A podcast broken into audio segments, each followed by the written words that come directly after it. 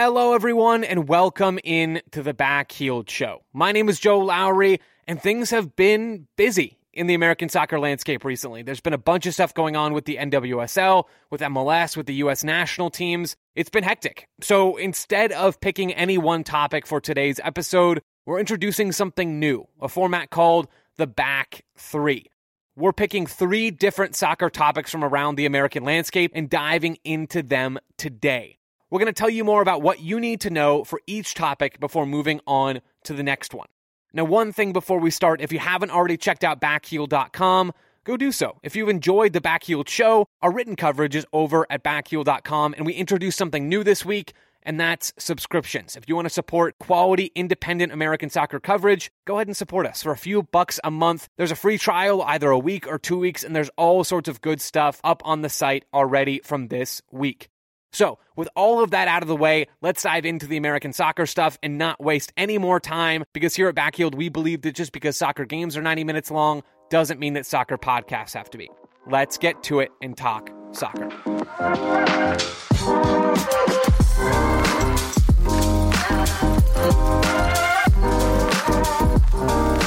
Up first in our back three are the NWSL sanctions that came out earlier this week. So on Monday, the National Women's Soccer League announced a set of punishments that the league is handing out to clubs, coaches, and front office members. Those punishments are based off of the findings from the joint report conducted by the league and the NWSL Players Association. There are some lifetime bans for several former coaches. There are unprecedented fines for specific clubs. I mean, there's a lot here. To run through a few of the specific penalties, Lifetime bans for Christy Holly, who formerly coached Sky Blue, Gotham, and, and Racing Louisville.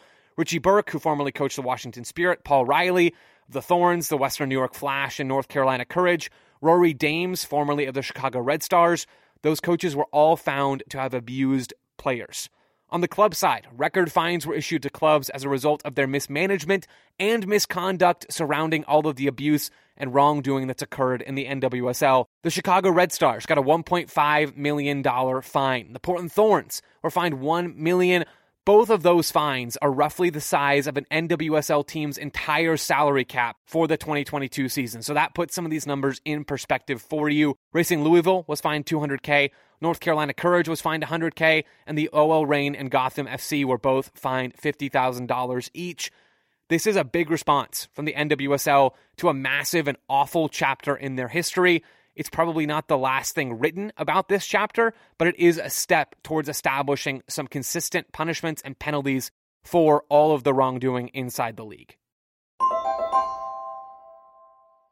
Now, moving over to Major League Soccer, the second thing in our back three is that broadcasters have been announced for Apple and MLS with this new MLS season pass that's going to be on Apple TV. So on Tuesday, Apple and MLS announced their initial team of broadcasters who'll be in front of your eyes and in your ears starting in February. There's some interesting and some fun names in here. Taylor Twellman is the biggest name, probably coming over from ESPN. He's been doing soccer stuff and some other sports for them over the years. He's been there for a long time.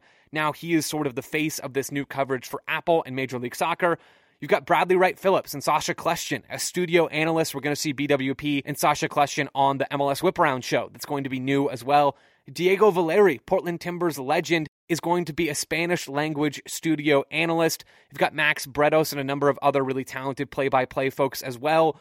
There's a bunch of other names that MLS released, more names that I didn't mention, and, and, still more names to come. There are some who have yet to be hired. There's still some details to be sorted out on that side, and still more for us to learn about what's coming with this partnership between MLS and Apple.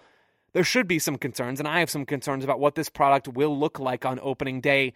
That's February 25th. I mean, there's still build out, there's still planning, there's still execution left to be done.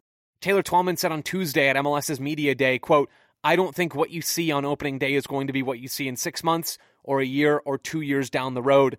Even he knows, and I'm certain that MLS and Apple know, that there is still a lot of work left to be done for this product.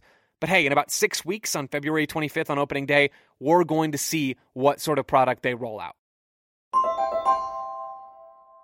Finally, to close out our back three, let's stick in the broadcasting realm. Also on Tuesday, Warner Bros. Discovery Sports, which is quite the mouthful, WBDS, I'm not sure how we're abbreviating that, announced their team of broadcasters for their U.S. soccer TV rights. So the company signed a TV rights deal with US Soccer through 2030. That includes a big set of games for both the US men's and US women's national teams. Those games will air on TNT and HBO Max. The new broadcast team features Julie Foudy, DaMarcus Beasley, Shannon Boxx, and Kyle Martino as analysts. You've also got Luke Wileman, who's a broadcaster up in Canada, doing play by play. So we'll get our first look at this TV crew next week. So sooner than the Apple stuff, we'll get to look at this next week when the U.S. women's national team take on New Zealand. They've got two friendlies coming up against New Zealand. The first one is on Tuesday. Both of those games will be exclusively on HBO Max.